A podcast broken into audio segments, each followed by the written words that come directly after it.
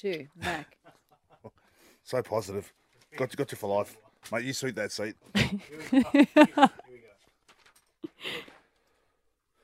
Rush out for your drive home, and the Telstra Premiership round one is finally here. On this show, we get afternoon wood.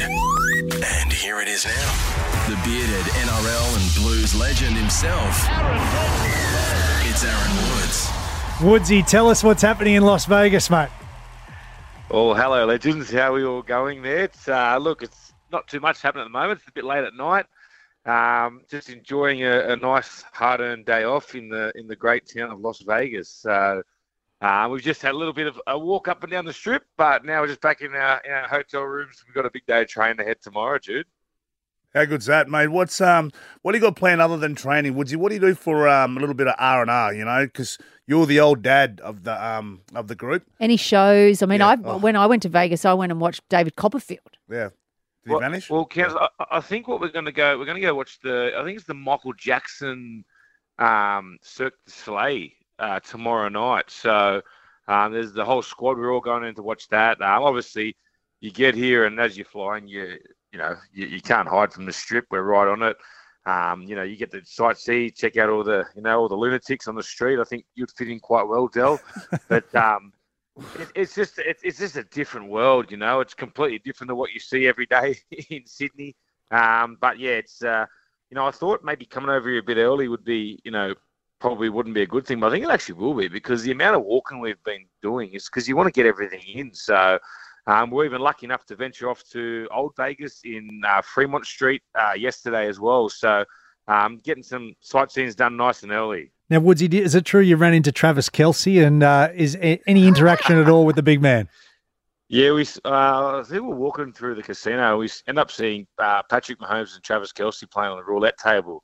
Uh, we tried to get close, but they had about 30 security guards that wrestled us back out. So, um, yeah, uh, we even tried to get photos, but they weren't too happy with it. But it was, you know, to see those sort of, you know, those sort of blokes, um, mate, so crazy. It's unbelievable. You're just so used to watching them on TV and just to see how they carry on. They carry on just like us. So um, it, it's awesome to see, and they're just real good people.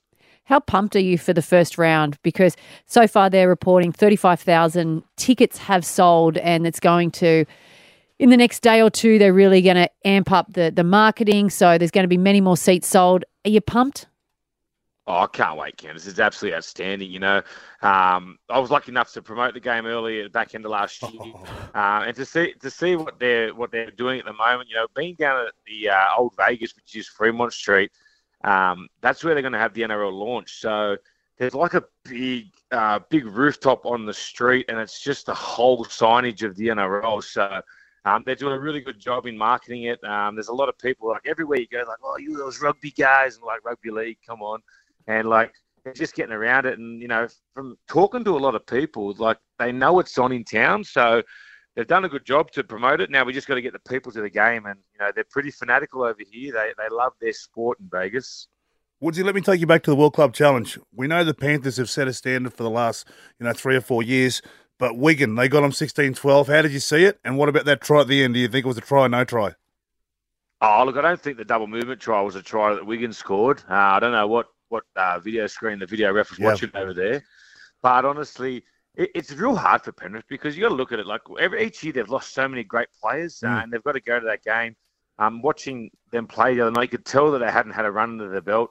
Um, you know, they're still missing the likes of Jarome Luai and Scott Sorensen, so they had a couple of young guys step in. Um, and you got to take in as well. Wigan, they've had quite, they've had a couple of rounds and a couple of trials before that game. So, um, look, credit to them getting the win, but look, I still think the standard of NRL is a lot better. And I think, Jesus, the referees, you know, we're not we're not the best referees in NRL, but they do ten times better than the Super League. Well, we can't wait for it all to kick off. Sea Eagles take on the Rabbitohs 1.30 p.m. Sunday, our time, and then Roosters and the Broncos Sunday, 3.30 p.m. So pumped. Absolutely pumped. I'm Woodsy, so excited. enjoy your time out over there and just uh, get it done.